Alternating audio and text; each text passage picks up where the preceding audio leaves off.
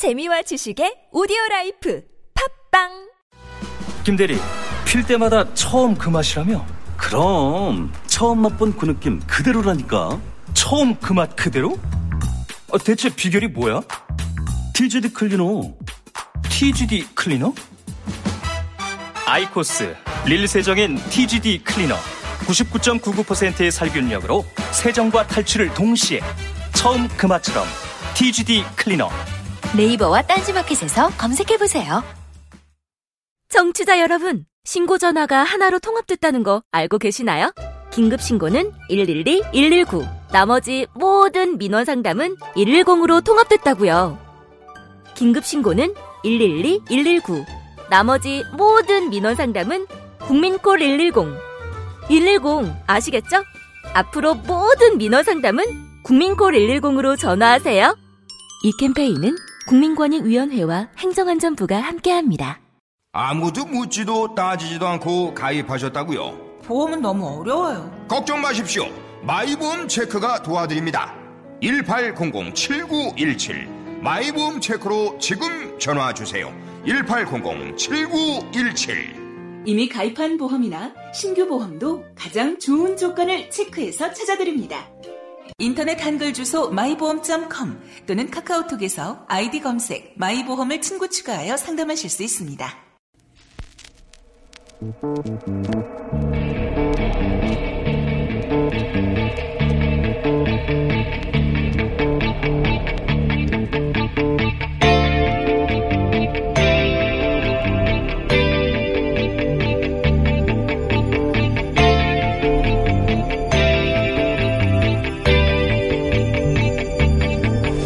안녕하세요. 양지열입니다. 예멘 난민을 막아달라는 청와대 국민청원이 20만 명을 넘었다고 합니다. 구약 성경을 보면 솔로몬 왕을 찾아와서 지혜를 구했다는 시바의 여왕 이야기가 나오죠. 여기 그 시바가 바로 예멘입니다. 그만큼 오랜 역사와 전통을 가졌지만 사회주의 자본주의로 한동안 남과 북으로 갈라졌었습니다. 통일은 이뤘는데 지금은 주변 강대국들의 대리전을 치르느라 나라가 전쟁터로 바뀌었죠. 한반도의 남북 관계가 회복되면서 부산에서 프랑스 파리까지 철도가 이어질 희망을 얘기하고 있습니다. 바다로 철조망으로 갇혀있던 한반도가 대륙으로 세계로 뻗어나가는 겁니다.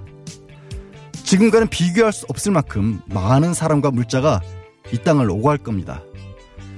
좋은 일도 많겠지만 아픔도 세계와 나눠야 하지 않을까요? 물론 부작용을 막을 시스템은 갖춰야겠죠. 아직 멀었다고 하면 안 됩니다. 네, 뉴스 공장 문을 여는 짧은 생각이었고요. 고기 좋아하는 그 사람은요, 휴가를 갔습니다. 그래서 제가 내일까지 공장 돌립니다.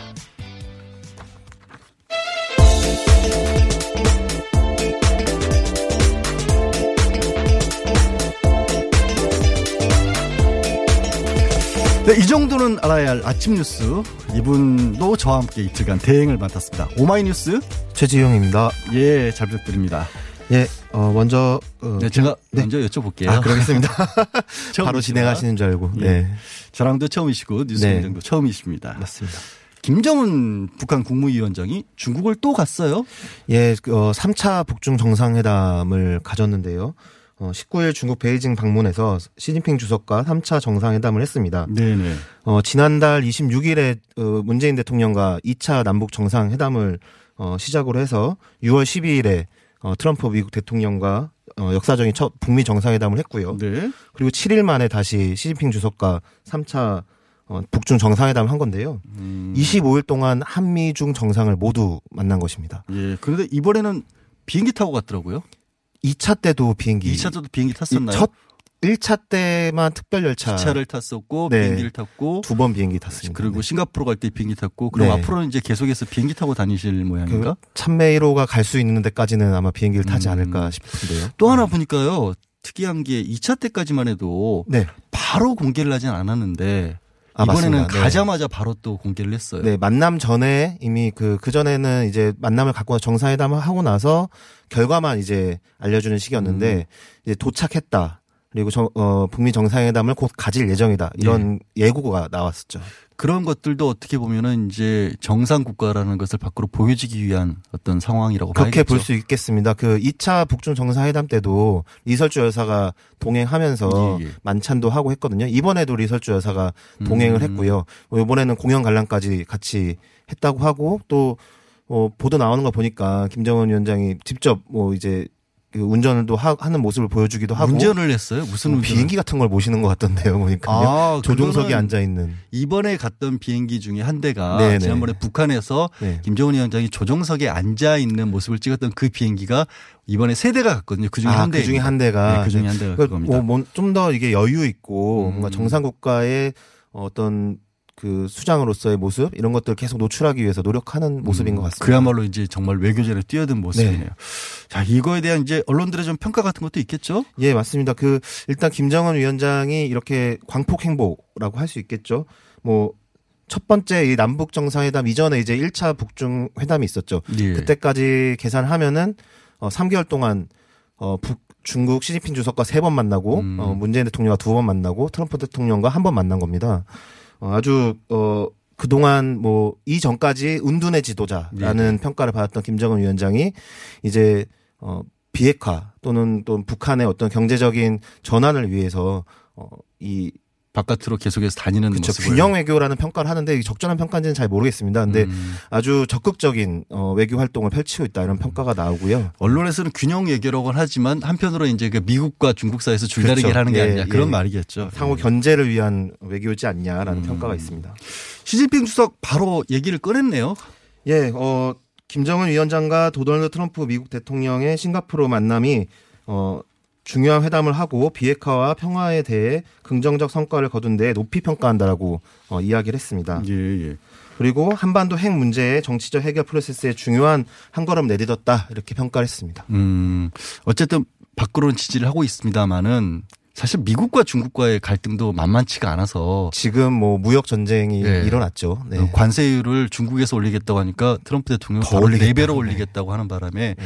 그 북핵 문제 해결과 가- 맞물려 있어서 이게 어떻게 풀어갈지 또 좀 갈등 상황이 깊습니다. 예, 두 나- 어, 북중 아, 아, 북 아까 중국과 미국이 이 무역 충돌을 일으키고 있지만 음. 결국 어 지난해에도 한번 한 차례 있지 않았습니까? 예, 예, 예. 극적 타결 두 정상이 만나면서 극적 타결을 이뤘는데 저는 또 그런 생각이 들어요. 이것도 약간 어떤 극적 효과를 더 내기 위한 음. 물론 실리적인 어, 무역에서의 실리적인 이런 걸 또 추구하는 것도 있겠지만 어 이양 국가 정상의 또 성격이나 스타일을 봤을 때 예, 예. 지난번에도 이 두 정상의 만남으로 이 무역 갈등이 해소 일시적으로 해소가 됐었는데 이번에도 어떤 그, 런 극적 타결점을 찾, 찾으려고 하지 않을까 음. 네, 그런 생각이 좀 듭니다. 좀 극적으로 하지 말고 좀 평화롭게 해서 보는 사람 불안하지 좀 않게 좀 했으면 네. 좋겠습니다. 네. 자, 국내 소식으로 들어가 볼게요. 예. 어제 검찰 고위 간부들 인사가 있었네요. 네, 맞습니다. 그 사실 인사가 있었는데 음. 어, 인사가 난 사람보다 인사가 안 난 사람이 더 예, 주목을 아. 받았습니다. 네. 법무부가 어제 자, 어제 그 22일자로 이제 검찰 고위 간부 인사를 발표했습니다. 어, 적폐 수사를 총 지휘하고 있는 이제 윤석열 서울중앙지검장이 유임이 됐는데요. 네. 모든 언론이 이 사실을 이제 헤드라인으로 아, 오히려, 예, 예, 오히려 윤지검장은 유임이 됐다. 누가 인사가 났다보다 윤지검장이 이제 유임됐다가 더 음. 중요한 뉴스가 됐습니다. 어, 법무부와 이제 문재인 정부가 이 적폐청산 이 수사에 좀 더 힘을 실는 게 아니냐.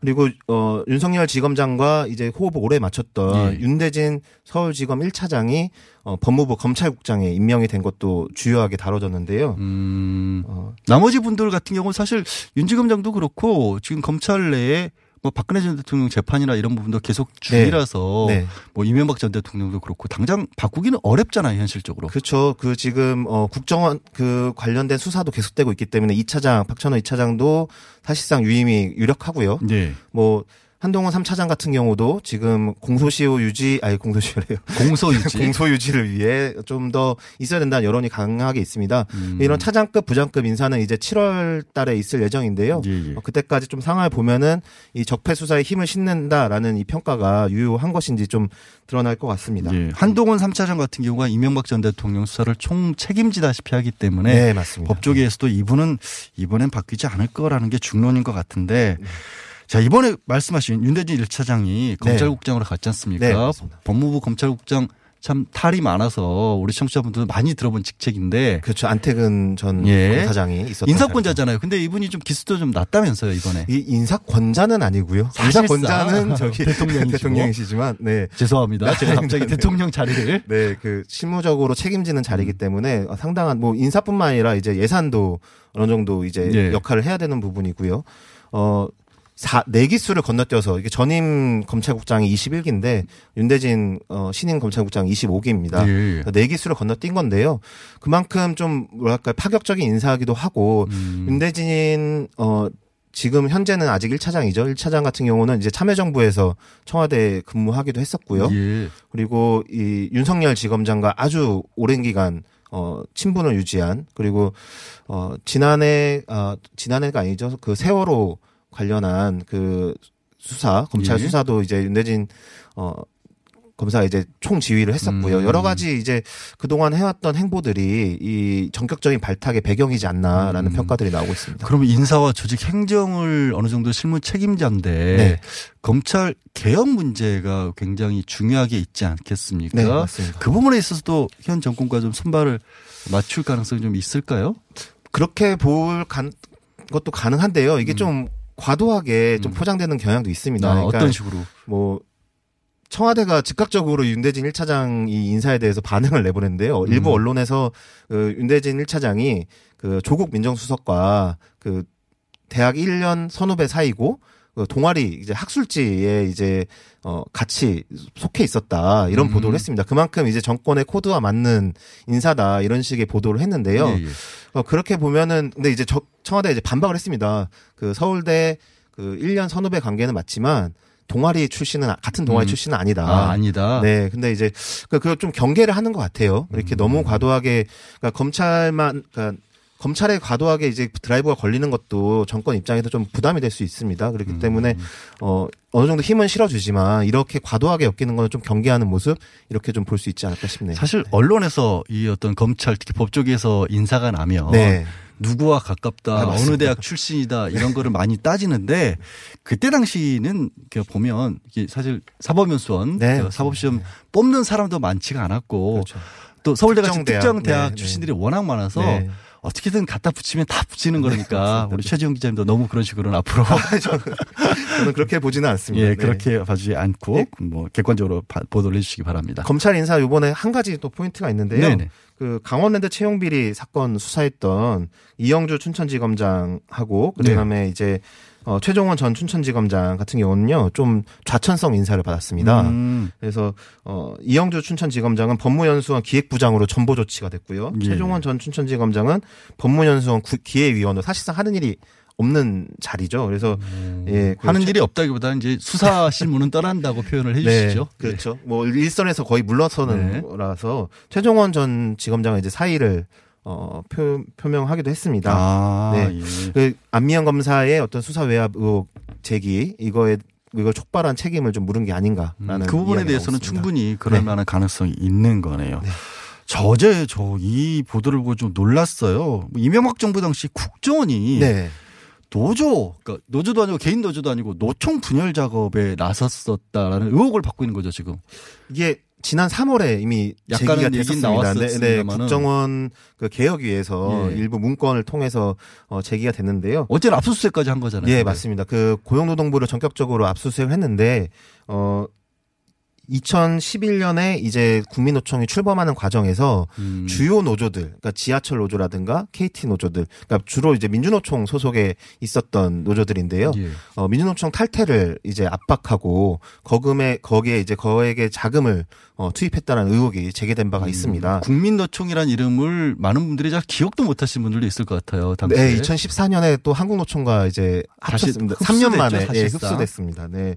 어, 그 당시에 이제 어 정권 에 이명박 정권의 지원을 많이 받으면서 이제 음. MB 노총이라는 비판도 많이 받았었는데요.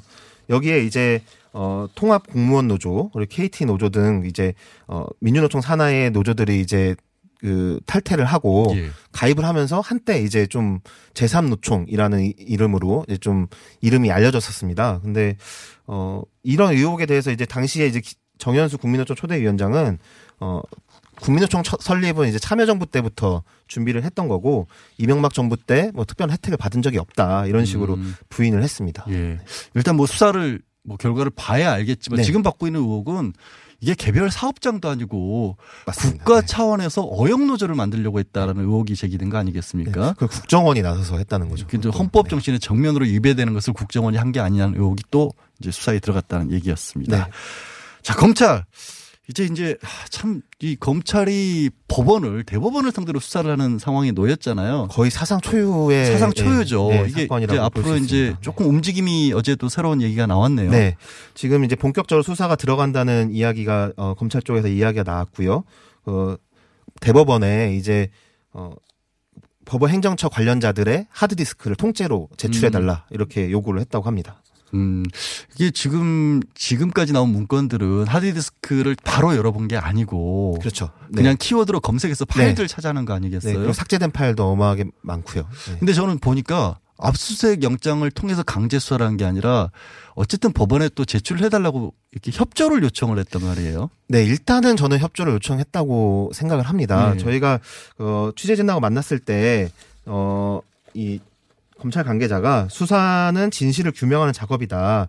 어, 대단 대단히 중요한 사건이고 따라서 더욱 통상적인 절차로 어, 진행을 하겠다라고 했습니다. 음. 여기서 말하는 통상적인 절차라는 게 이제 증거 자료를 입수하기 위해서 어, 압수수색도 할 수 있다라는 의미로 이제 기자들은 좀 해석할 수 있는 부분이 있어서 혹시 뭐 압수수색도 배제하지 않겠 어, 않겠다는 이야기냐 했더니 음. 뭐 그렇게 말을 한 적은 없다 이렇게 이야기하면서도 필요한 방법은 선택하겠다 이렇게 또 말을 아니, 했습니다. 그런데 법원 내부에서조차도 네. 이렇게 업무상 사용했던 컴퓨터를 못 열어보겠다, 죽어서 못 열겠다라고 했는데 이게 검찰이 요청을 했다고 해서 그럼 김명수 대법원장이 결국 판단을 해야 될 거 아니에요, 이 판단은. 어, 김명수 대법원장은 뭐 검찰 수사에 최대한 협조하겠다 이렇게 이야기했기 때문에 예. 제출할 가능성도 있습니다. 근데 그 하드디스크를 제출한다고 해서 검찰이 이제 압수수색을 하지 않는다 이렇게 보기도 어려운 것이 음. 단순히 그 어, 대법원이 조사한 하드디스크만 수사의 대상이냐 예. 더 확대될 수 있다라는 거죠. 그래서 그런 것이 있으면 검찰은 충분히 어, 압수수색해서 수사를 진행할 수 있다 음. 이렇게 볼 수도 있겠습니다. 이 컴퓨터 열어보는 게 왜 중요하냐면 지금 문건의 내용들은 나오고 있지만 네, 이게. 누구로부터 지시를 받아서 어떻게 이행을 했느냐 이런 것들은 하나도 나온 게 없거든요. 지금 실제로 대중의 그 국민들에게 공개된 문건도 88건밖에 98건밖에 되지 네네네. 않습니다. 그러니까 어, 수만 건의 문건이 있는데 지금 검찰은 이제 이거를 복구하겠다. 뭐 사실 검찰 관계자가 또 토로한 것이 지금 언론이 가지고 있는 정도의 자료밖에 지금 우리한테 없다. 음. 그렇기 때문에 빨리 이거를 우리가 제출 받아야 된다 이런 식으로 이야기를 했거든요. 예, 예. 알겠습니다. 자, 저 이게 영업하기가 저는 힘들어질 것 같아요. 또, 또 막강한 경쟁자가 또 나오셨는데요. 네. 홍준표 전 대표시죠? 네. 이분 개업하신다고요, 변호사로? 예, 홍준표 전 자유한국당 대표가 변호사 재, 그, 재개업을 이제, 어, 나섰습니다. 그 재개업에 나섰습니다. 이제 서울지방 변호사회에 재개업 신고서를 제출한 것인데요. 언제 내신 거예요, 이걸 또? 19일 날, 어제 바로 내고. 6.13 지방선거 있고 일주일도 안 돼서 당대표 물러나신 지 5일 만에 그럼 변호사 하시겠다고 나서신 건가요? 지금 무직이시기 때문에. 아니, 아무리 문제기여도 그렇지. 예. 예, 계속 얘기해 네, 주시죠. 예. 어, 지난 2012년 경남지사 그 보궐선거에 당선되면서 휴업 신고를 했었고요. 예. 그 사퇴 그 이번에 당 대표 사퇴하고 나서 어 당분간 이제 변호사로 활동하겠다는 의사로 보입니다. 재밌는 것이 이제 서울 송파구에 이제 본인 집 주소로 음. 재기업 신고서를 냈어요. 그 사무실이 엄 뭐, 자- 예. 그런 경우는 종종 있어요. 예, 있다고. 그러니까 뭐 급하게 개업 네. 신고부터 먼저 하려면 집 주소로 했다가 나중에 이제 사무실 얻으면서 옮기는 건데, 그러니까 네. 제가 드리는 말씀이 그거죠. 사무실 얻고 하셔도 될 거를 왜 이렇게 급하게 예, 하셨을까? 변협 그 서울 변협 관계자도 예, 급하게 이제 개업 신고하는 경우가 있다. 음. 예, 그럴 때 이제 주거지로 개업 신고를 하게 된다 이렇게 이야기를 했는데요. 뭐가 그렇게 급하셨는지는 좀 잘 모르겠습니다. 네. 뉴스에 한 번 더 나오실 수는 있네요. 그 덕분에. 아, 그렇, 그렇게, 그렇게 됐네요. 음. 네. 근데 지금 개업하는 데 있어서 뭔가 걸림돌 같은 건 없으신가요? 아, 좀 있습니다. 그, 이 개업 사유 중에 이제 뭐 사법 처리를 받거나 하는 경우가 있으면은 좀 반려가 될 수도 있는데요. 예. 뭐, 이제, 어, 정치자금법 위반 행위는 이제 대법원에서 어, 최종 무죄 선고를 받았지만 지금 여러 가지로 고소 고발이 되어 있는 사- 상태입니다. 예. 이런 것들에 대해서 이제 서울 변협이 어떻게 판단할지는 좀 어, 두고 봐야 될 것 같습니다. 예, 알겠습니다. 오늘 오늘 이걸 알아야 될 뉴스는 여기까지 듣도록 하겠습니다. 그럼 저희는 내일 하루 더 하죠. 네, 알겠습니다. 감사합니다. 오마이뉴스의 최지영 기자였습니다.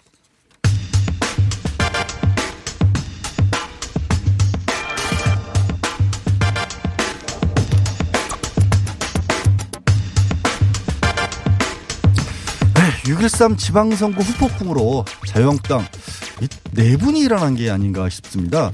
김성태 현재로서 이제 대표 권한대행을 맡고 있는데 원내대표시고요. 최수인안을 발표를 했는데 그러자마자 바로 반발이 쏟아지고 있거든요. 이 개파 갈등 조직까지 보이겠는데 자유한국당 김성태 대표 권한대행 전화로 연결해 한번 자세히 여쭤보겠습니다. 6.13 선거 이후에 아마 라디오 시사 프로그램에 출연하는 것은 처음으로 알고 있는데요. 대표님 나와 계세요? 예, 안녕하세요. 김성태입니다. 예, 요즘 참 고생이 많으신 것 같습니다. 이 일단 뭐 아픈 얘기지만 뭐 예. 많이 말씀도 하셨을 수도 있겠지만 6.13 선거 패배 가장 큰 원인은 어떻게 꼽으세요? 지난 탄핵과 또 어, 조기 대선 과정에 국민들은 아, 자유한국당이 크게 변화할 것을 이렇게 요구했는데 네. 어, 우리들이 진정 어린 자성과 그런 어, 반성 그리고 어, 핵심과 어, 국민들 시대 정신에 걸맞는 그런 어, 저희들의 입장을 제대로 전달하지 못한 것 같아요. 음, 달라지는 모습을 별로 이제 국민들이 보기에는 못 보여준 것 같다라는 말씀이신데 예.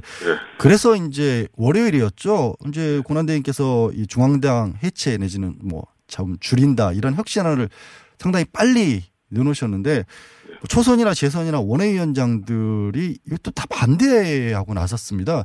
반대하는 이유가 뭡니까? 가장 큰 이유가? 정확하게 말씀드리자면 당 해체가 아니라 예. 중앙당 해체입니다. 중앙당 해체. 예. 예, 청산이죠. 흔히 말하는 보수 정치 권력이 헌정 70년 중에 50년 이상을 집권해 왔습니다. 음, 어, 경제 발전을 비롯해서 대한민국의 위상을 높이는데 또 많은 또 기여와 또 역할을 했죠. 하지만 그 과정에서 중앙당의 권력이 집중되면서 매번 선거 때마다 공천 전행이나 또 오랜 기득권 이 간성에 젖은 이 타성을 버리지 못했습니다. 예. 어, 그렇기 때문에 당도 비만하고 비대해져서 어, 모든 게 이제 이 변화된 신속한 세상에서 어, 정의롭고 때로는 정확하지 못한 그런 어, 중앙당의 모습으로서 국민들의 자유한국당의 또 이런 큰 변화를 음. 적응하지 못한 것이죠. 당이 너무 비대했던 것이 말씀하셨던 것처럼 이 선거 과정에서도 빠른 변화를 못 보여줬다라는 그런 어떤 말씀이신데 그거를 그런데 그 뭐 말씀드린 것처럼 왜 초선이나 재선 다른 분들은 왜 반대하시는 거예요? 반대하는 이유가 뭐라고 어, 하십니까? 반대가 전체가 다 반대하는 건 아닙니다. 전체는 아니다. 예. 어, 저는 그런 문제를 뜯어 고치겠다는 것이죠. 예.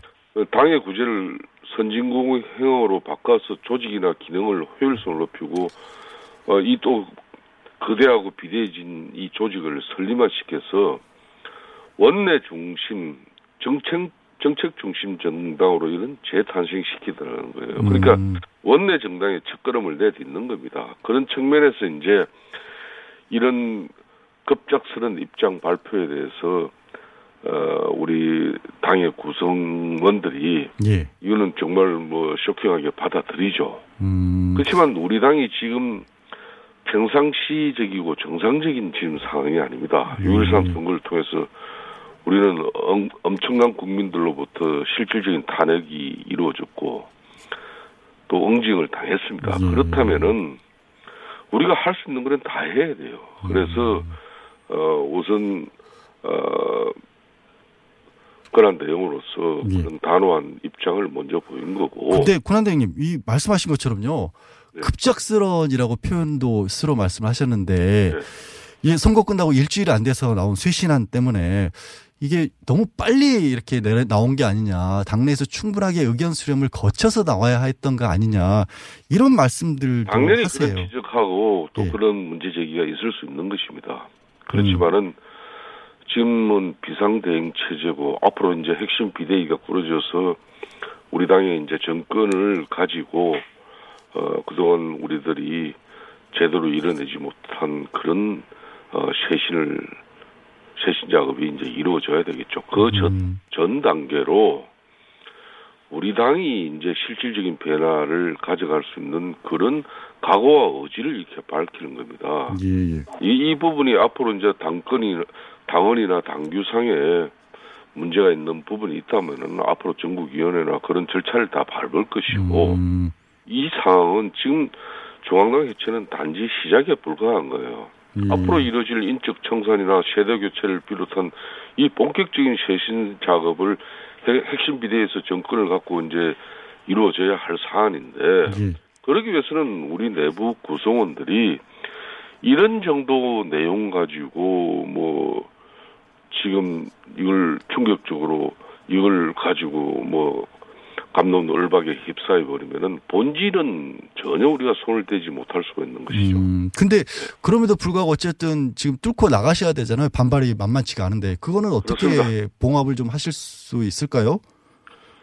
어, 이 부분은 이번 핵심안은 당의 살림살이를 줄이고 또 구조와 기능을 축소하면서도 효율성을 높이는 말 그대로 업그레이드 시켜서 선진국형의 원내 중심 정책 중심 정당 가자는 거예요. 어제 초선 의원들 어, 한 32분이 모였지만은 예. 이 내용이나 방향성에 대해서는 다들 동의를 했어요. 동의를 하셨어요? 예, 그렇지만은 좀 전에 말씀처럼 이걸 이제 진행하는 그런 과정이나 절차적인 측면에서 어, 좀 구성, 구성원들과 어, 폭넓은 공감을 사전에 이뤄, 이뤄내는 그런 정지 작업이 되지 않은 부분에 대해서 지적이 있었습니다. 예. 그런 부분은 제가 어, 또 소중히 받아들이겠습니다. 예. 그러니까 인적 청사를 얘기를 하셨는데 이 인적 청사 얘기가 나오자마자 또 이 당에서는 사무처 직원분들이 우리 일자리 잃는 거 아니냐 이런 우려들도 나오더라고요. 그럼 지금 인적 청사는 상당히 이제 왜곡된 부분이죠. 왜곡됐습니까? 음. 제가 중앙당 이 쇄신안을 발표하면서 또 그와 함께 같이 발, 저 입장을 밝힌 게 중앙당 당직자들 일괄 사퇴 처리한다는 거였습니다. 당직자는 건 뭡니까? 예. 당직자라는 거는 우리 현역 의원이 사무총장을 포함한 뭐 수석 대변인, 홍보 본부장 뭐 이런 여러 본부장급이나 이런 걸 말하는 거예요. 또 음. 원외 인사들이 맡고 있는 이런 걸. 좀 책임질 당 위치에 있는 사람들이군요. 고용되어 있는 사람이에요. 예, 예. 이 사람들에 대한 어떤 뭐 인위적인 뭐 청산이나 구조조정을 발표한 거 아니에요. 이런 것들이 이제 좀 애국돼 전달된 부분인데 그런 문제는 전혀 아니에요. 이번 아, 이런 중앙당 이런 쇄신 작업에 대해서는 우리 사무처 노조도 예. 이 내용에 대해서 공감을 했고요. 아. 또당 사무처에 실질적인 우리 당의 실무를 담당하고 있는 그런 국장급들 이런 인사들이 참여해서 예. 우리 중앙당의 기능을 설림화하고 또 앞으로 우리 중앙당이 어, 의사 결정이나 또 국- 대국민 우리가 인식에도 우리가 이 지금 거대하고 비만해진 이 상태에서는 우리가 신속하고 정확하게 전달할 수 없다는 데다 음. 공감을 하고 예, 예. 그러니까 원내 정당에 첫발 내딛는 그런 차원에서 어 중앙당의 그런 뭐 정책 기능 뭐이 홍보 이런 많은 부처가 있을 거 아닙니까? 예. 이런 부처에 어, 국회 내로 이런 우리 자유한국당이 교섭 단체로서 이 우리가 확보하고 있는 사무 공간에 이 사람들을 배치하는 겁니다. 음. 그 공간 배치도 사무처 요원들에게 제가 맡겼어요. 예. 그러면 대행님 그렇게 바꾸면 네. 뭐 원내로 들어오는 거고 일부 책임지는 사람들은 뭐 자리를 떠날 수가 있겠지만 그 정도 조치로 과연 정책 정당으로 또 거듭날 수 있을까요? 그러니까 지금 이렇게 바로 질문을 하시지 않습니까? 예, 예. 예. 그러니까 그 정도가 아니라 지금 이런 내용들도 당내 거선 반발이 있지 않습니까? 아, 어, 예. 그리고 국민들도 아, 쇼킹하게 받아들이는 부분이고. 그러니까 자유한국당 중앙당은 어, 저희들이 50년 넘게 집권을 해오면서 흔히 말하는 보수 정당의 적통을 저희들이 자처하고 있는 그 핵심이고 심장부입니다. 음. 이 중앙당은 또 장정 당 대표의 실질적인 권한을 모든 걸 뒷받침을 해주고 있죠. 예. 어, 그렇기 때문에 우리 당이 이제 야당이 됐음에도 불구하고 가덕 집권 시절에 어떤 그런 어, 거대하고 방만한 그런 조직 운영이나 또 기득권에 안주하는 그런 사고 체제를 다 걷어내자는 겁니다. 예. 그런 차원에서 이번에 알겠습니다. 결심을 한 겁니다. 예. 근데 이제 또 한 가지 내놓은 것 중에 하나가 다른 질문을 좀 드려야 될 게이 혁신을 하고 나서 외부 비대위를 구성을 하겠다. 그래서 이제 영입을 윤재를 영입을 해서 어 당의 어떤 체질 변화 변화 같은 것들을 이끌겠다 이런 말씀이신데 이 비대위 구성 같은 경우는 매번 어느 정당이나 문제가 생길 때마다 추진을 해왔던 거기도 하고 사실 새롭지는 않거든요. 그리고 네. 또 어떤 얘기가 나오냐면 현재 뭐 김성태 지금 현재 권한대행께서도 좀 당이 어지럽긴 하지만 결국에는 비대위원장 새로 영입을 하더라도 결국에는 김성태 대표 권한 측근이 들어오는 게 아니냐 또 당을 뭐 장악할 수 있는 길로 가는 게 아니냐 이런 얘기들도 하거든요 내외에서 예, 예. 예 어, 좋은 지적이십니다. 예. 비대위 구성이나 외부 인사 영입 문제는 모든 가능성을 열어놓고 생각하고 있습니다.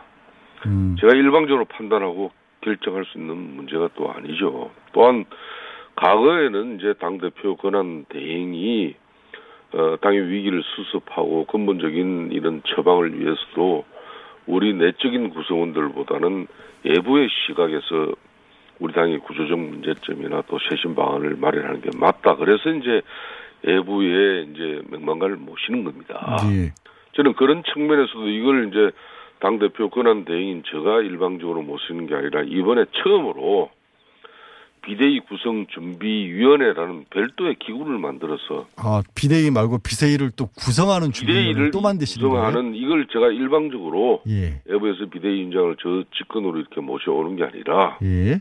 비대위 구성 준비 위원회라는 별도의 기구를 만들어서 이번만큼은 시- 시간이 좀 걸리더라도 제대로 된 핵심을 이뤄낼 수 있는 그런 비대위를 구성하자는 거예요. 음. 우리는 이미 사형 선고를 받은 정당이나 마찬가지입니다. 음. 오랜 구태와 간행을 끌- 끌어내려면은 이 핵심 비대위가 정권을 부여- 부여받을 수 있도록 그렇게 이제 사전 정지 작업을 할 거예요. 음. 이전 비대위만 하더라도 비대위에서 뭐 좀 핵심적인 내용을 논의하니까 우리 당내 의원들이 그 비대위원장을 심지어 고소고발까지 하고 또, 어, 맞짱을 뜨는 그런 모습도 보여왔습니다. 예. 그러니까 그 비대위가 제대로 된 핵심 쇄신안을 만들어내지도 못하고 그냥 대충 또 어, 전당대회로 넘어가서 당 대표 선출로 이렇게 마무리하고 말았지 않습니까?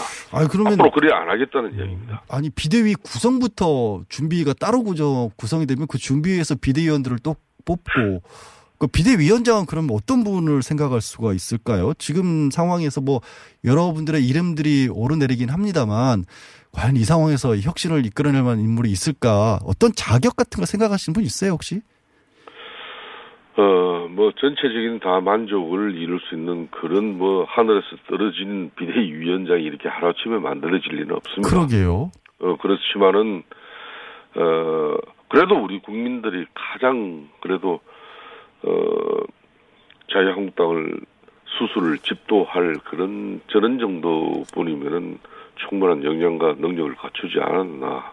이렇게 인식할 수 있는 그런 사람들 저희들을 물색하기 위해서 다각적인 노력을 할 겁니다. 다각적인 이 다각적인 노력이라는 것은 어, 우선 국민들 눈높이도 고려할 것이고 우리 당내 구성원들의 또 인식도 고려할 것이고 또 이 실은 이 비대위원장은 우리 전체 자유한국당 이 대상을 어느 누구도 성역 없이 예. 앞으로 수술할 수 있는 그런 어, 결단성과 또 통찰력도 있어야 됩니다. 예. 아, 근데 수술이란 표현까지 쓰시는데 이게 지금 아까 이제 쇄신안 발표하실 때 고란대행에 대해서도 상당히 반발도 있고 그랬는데 누가 오시든 그런 어떤 것들을 무마하면서까지 진짜 수술을 하실 만한 그런 상황이 될까요? 그러니까 저의 역할이라는 게 예. 제가 일간에서는 아까 뭐 사일 방송을 진행하시는 분께서도 저한테 얘기했지만 제가 뭐 정권을 가지기 위해서 음. 그런 일간의 또 오해도 있지 않습니까? 예. 그래서 저는 그래서 제가 이 핵심 비대위원장을 저는 맞지 않는 겁니다. 이걸 내부적으로 하자 그러면은 또 이제 뭐 대표 권한 대행인 저가 이제 이걸 맡아서 진행해 나갈 수 있지 않겠냐 이런 또 그러면은 또 아. 편협적인 시각을 가지고 있고 예. 벌써 이 결과에 또 승복하지 않을 수가 있는 겁니다. 예. 그래서 알겠습니다. 과거에 예보 핵심 비대위원장을 모셔오더라도 이게 구멍이 숭숭 들린 거물을 치니까 고기가 이렇게 잡혀 올리지 않고 고기가 거물망에서 다 빠져버리니까 이미 올리면은 예. 앞으로는 이렇게 숭숭 뚫린 거물이 아니라 촘촘한 아, 이 거물로 핵심 비대위가 아유. 자유한국당의 진정한 핵심과 쇄신을 위한 그런 방안을 마련할 수 있도록. 또그 결과는 우리 구성원들이 어떤 경우든 수용할 수 있는 그런 사전 어, 동의와 또 결의를 거쳐서 핵심 비대위를 모셔올 그런 생각입니다. 한번 지금 국민들이 모르는 그런 한번 물꼬에서 한번 찾아보시고 또 그 판단은 우리 국민들이 또 내릴 거라고 봅니다. 오늘 말씀 여기까지 듣겠습니다. 고맙습니다. 예, 감사합니다. 네, 지금까지 자유한국당의 김성태 대표 권한대행이었습니다. 안녕하세요. 저희는 네이버 카페 두 바보의 재무설계 이야기를 운영하고 있는 방가 이가입니다. 재무설계라고 하면 돈이 많은 분들만 받는 서비스라고 생각하시나요? 그렇지 않습니다. 사람마다 꿈의 크기가 각기 다른 만큼 그에 꼭 맞는 계획을 세우는 것이 재무 설계입니다. 꿈에 한 발짝 더 다가가실 수 있도록 당신만의 재무 맞춤 옷을 디자인해 드리겠습니다. 우직하고 정직하게 일하는 친구 두바보를 네이버에서 검색해 주세요. 이거 차량용 핸드폰 거치대야? 응, 조인트라고 투임에서 새로 나왔는데 얼마나 편한지 몰라. 동생은 인터넷 강의 볼 때 태블릿 거치대로 쓰고 우리 엄마는 요리할 때 레시피 보는 용도로 쓰기도 해. 조인트라고? 응, 우리 아빠는 골프 스윙 연습할 때도 셀카 거치대로 쓰시던걸? 그러면 나도 헬스 할 때 셀카 거치대로 쓸 수 있겠네. one, two, three 할 때 two, 힘 세다 할 때 힘, 투, 힘. 네이버에 투 힘을 검색해보세요.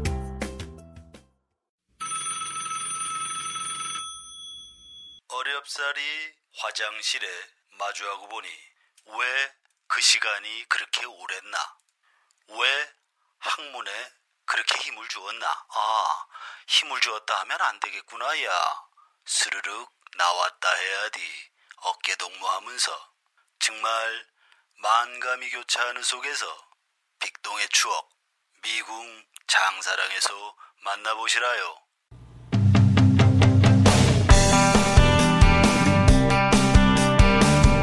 네, 어제 김정은 북한 국무위원장 중국을 세 번째로 찾았습니다.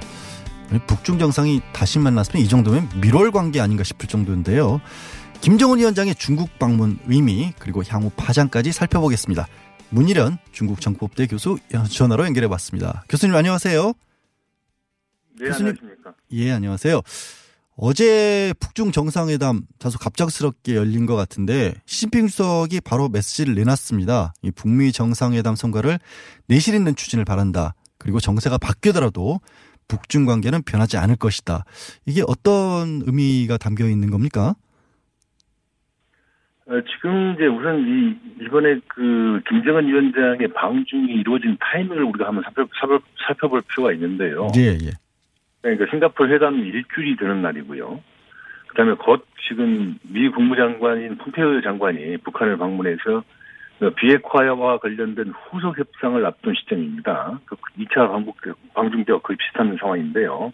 예. 그다음에 세 번째는 지금 미국이 지금 중국을 향해서 트럼프 대통령이 2천억 불 이른바 보복 관세를 할 수도 있다고 위협을 하는 그런 상황이고 중국은 거기에 맞대응을 하겠다고 지금 서로 맞장구를 치고 있는 그런 상황이거든요. 그래서 예. 무역전의 그 수위가 가파르게 고조되고 있는 시점이기 때문에 이 이런 상황을 우리가 염두에 놓고 보면 지금 수적 시적 이야기했다는 이른바 어, 결속을 공고하고 그다음에 북, 북미 회담이 내- 내실 있게 성- 추진되어야 한다고 하는 얘기는 이런 사안들을 전부 다 염두에 두고 음. 양국이 결속하고 단결함으로써 미국의 공동을 대응하겠다고 하는 그런 의지를 보인, 보인 게 아닌가 예. 지금 보는 관- 관측들이 많습니다. 예.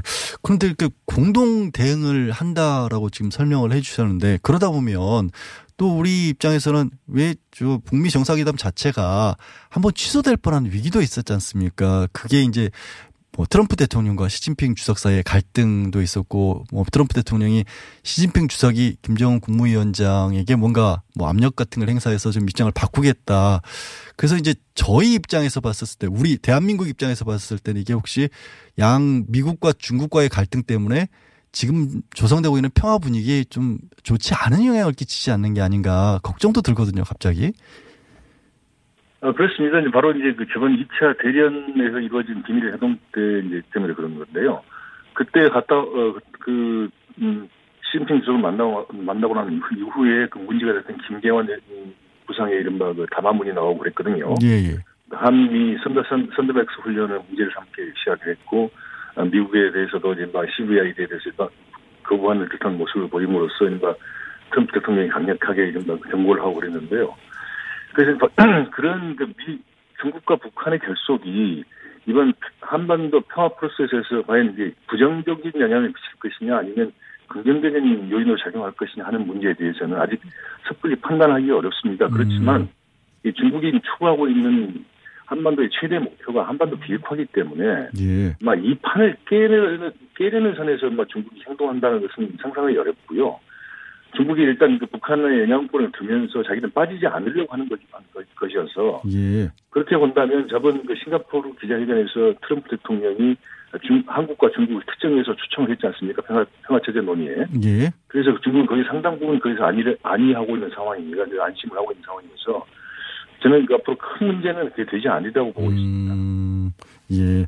걱정할 만한 상황은 아니다라고 일단 안심을 좀 네. 시켜주셨는데 중국이요. 이번에 보니까 뭐 저희가 아까 브리핑 시간에도 잠깐 짚긴 했습니다마는 도착하고 한 시간 만에 김정은 위원장 중국에 왔다는 사실을 공개를 했습니다.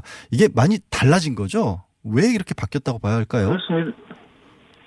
그렇습니다. 그러니까 지금까지는 이게 북한 최고 지도자의 그 중국 방문은 그 북한과 이른바 중화인민공화국 사이에 이른바 그 국가 정상의 방문 차원도 있지만 그보다는 당대 당의 이른바 그 교류 형식이 강했습니다. 그래서 조선노동당과 중국 공산당 간의 당대당 교류 형식을 취해왔거든요. 예. 그래서 그, 그 방문에 대한 주관 부서도 중국 외교부가 아니라 중국 공산당 산하에 있는 대외 연락부가 맡았습니다. 아, 예. 그래서 이제 그, 그 두 사, 두 이른바 사- 다양당 사이에서 이제 협의가 있는데요. 그 그동안 이 기존 관례가 있는데, 합의가 있는데, 어, 그 정상이 방- 방문을 하게 되면 그, 그 방문에 대한 결과는 국경을 떠난 이후에 한다고 하는 양당 간의 이런 합의사항이 있습니다. 예. 그 합의사항을 존중하다 보니까 지금까지 계속해서 이제 비밀리에 방문하는 형태로 보이고 국경 중국 국경을 떠나면 발표를 할- 했거든요. 이번에 이거를 바꾼 겁니다. 이게 이거를 바꿨다는 얘기는 지금까지 당대당이라는 특수 형식의 일과 교류를 교류 형태를 다른 나라와 똑같은 국가 국가 대 국가라는 정상적인 국가 일도 관계로 지금 전환한다는 이른바 그 시그널을 강력하게 보내 보내건 걸 보이는 거고요. 아, 예. 그것뿐만 아니라 이제 그 회담 당일날 바로 결, 회담 결과를 갖다가 보도하는 것도 그 차원의 그런 측면에서 보면 이해가 가능한 부분, 부분들입니다. 음, 세 번째 만나는 게 아니라 어떻게 보면은 완전히 새로운 차원의 만남이라고 봐야 할 수도 있겠네요. 지금은 그러면. 양국 간의 이른바 방, 양국 간의 그 성, 관계 성격의 변화에 아마 시발점이 되는 게 아닌가 하는 그런 느낌을 저는 강하게 갖고 있습니다. 예. 뭐 아무래도 이번 만남에는 뭐 북미 정상회담 일주일 만이니까 그 북미 정상회담에서 이뤘던 대화, 뭐 회담의 어떤 우리론 합의가 안 됐지만 아니 공개가 안 됐지만 트럼프 미국 대통령과 나눴던 대화라든가 이런 것들을 중심으로 시진핑 주석과 김정은 위원장이 얘기를 하겠죠. 아, 그렇습니다. 크게 보면 지금 그 양권이 네 가지 정도를 논의하지 않았을까 싶은데요. 네 가지요. 예. 한 것을 보이는데요. 네. 네. 네 우선 방금 지금 지- 이제 지적하신 것처럼 그 지금 회담이 끝나고 난 이후에 무슨 뭐 트럼프 대통령과 김정은 위원장이 전화번호를 주고받았다든가 하는 이른바 전혀 발표되지 않은 상황들이 계속 흘러나오는 거 있지 않습니까? 예, 예. 그래서 이제 중국, 중국 입장에서 보면 도대체 양국 지도자가 회담장에서 뭔 얘기를 나눴는지 음, 그리고 어떤 거래를 했는지에 대해서 조건이 굉장히 곤두서 있거든요. 예. 그래서 이제 북한 입장에서는 당연히 이런 중국에 대한 그 궁금이라든가 이런 걸 배려를 해줘야 되기 때문에 회담에서 논의됐던 내용들을 아마 상세히 설명을 하고 이해, 이해와 협조를 구, 구할, 구하는 그런 장소가 그런 논의가 있었다고 좀 보도가 되고 있는 거고요. 예. 어, 두 번째는 이제 그 북한 입장에 본다면 지금 다- 당장 이제 그 펌페이오의 그 협- 협상을 앞두고 있기 때문에 추 그러니까 추- 이후 후속 협상에서 비핵화라든가 이른바 안전보장 체제 안전보장 문제에 대해서 어떤 형태로 자기들이 그 대응을 하겠다 하는 그 결정을 했을 겁니다. 그리고 음. 그 과정에서 중국이 이른바 자신들의 국가 이익을 반영시키는 이런 안이 있었다면 그걸 반영해 주도록 요구를 했을 것으로 이제 보이는 거고요. 예. 어, 세 번째는 이제 중국이 주장하고 있는 그 대북 경제 제재 완화라든가 뭐 이거 이거 관련해서 중국 측의 적- 적극적인 협조를 좀 당부를 했을 가능성도 있고 음. 또 지난번 대련 방문에서 합의했던 경제 지원 문제 또 어, 조속한 집행을 아마 요구했던 것으로 지금 어, 주변에서는 알려지고 있, 습니다 예. 그 이건 이제 주, 주로 이제 중국 입장, 어, 북한 북한 입장에 중국이 요구하는 걸로 지금 보이는 거고요. 그 중국 입장에서 본다 그러면 특히 이제 이 평화 체제 문제에 있어서 구축 논의에 있어서 중국이 빠진 걸 굉장히 중국 민감하게 좀 받아들이고 있기 때문에 그 종전 선언이라든가 그 평화 협정 체제 구, 그 체제 구축 문제에 있어서 중국이 어떻게 적극적으로 참여할 수 있는 방안에 대해서도 북한과 아마 협의를 하지 않았겠는가 음. 이게 지금 회담장 주변에서 나오는 얘기들입니다. 예. 지금 아닌 게 아니라 이제 폼페오 국무장관 다시 북한에 가겠다라는 얘기가 나오고 있거든요. 그럼 이제 지적하신 것처럼 결국에는 중국 입장에서는 이 비핵화 대가로 정전 협정을 바꾸겠다는 그 트럼프 대통령 얘기에 우리는 그럼 그 정전 정전 협정과 관련해서 어떤 것들을 취하겠노라 이런 얘기들을 주로 했겠네요. 좀 요구 같은 것도 있었고. 어, 그렇습니다. 이게 정전 협정을 전환이라고 이제 그 폼페오 장관이 그렇게 표현을 했는데요. 그 전환이라는 것은 사실 가로 열고 닫고가 빠져 있는데 정전 협정에 을 평화 협정으로 이 전환 이- 이걸 겁니다. 그러면 이 평화 협정을 바꾸게 되면, 되면 이제 당장 거기서 나오는 게 이제 외국군 주둔 문제가 나오는 거거든요. 다시 말하면 주한미군 문제를 거론하지 않을 수 없습니다. 그러게요. 예. 그래서 이제 그렇게 되면 결국은 이른바 이제 중국 입장에서는 한반도 안보 상황에서 가장 크게 자신들의 안보에 직접적인 관련이 있다고 보는 부분은 이 주한미군 부분이고 그 한국과 그러니까 한국과 미군의 합동 군사 훈련이고 이- 이런 거거든요. 예. 그래서 이 부분에 대해서 중국 입장에서 어떤 형태로든 자신들의 국가적인 이익을 갖다 관철시켜야 되기 때문에 그 부분에 음. 대해서 양국 간에 사전에 협의하고 논의를 해야 된다. 음. 하는 이- 이 그런 주문을 강하게 했을 거고요. 그게 바로 시 주석이 말하는 전략적 소통을 강화해야 된다고 하는 그 발언으로 그런 표현으로 나타나지 않았느냐. 알겠습니다. 아유, 이게- 저희는 그렇게 해석하고 예. 있습니다. 교수님 민감한 얘기들이 참 많이 나올 때 여기까지 들어야겠네요. 고맙습니다. 네. 예. 네, 감사합니다. 예, 지금까지 문일현 중국 정립 정법대 교수였습니다.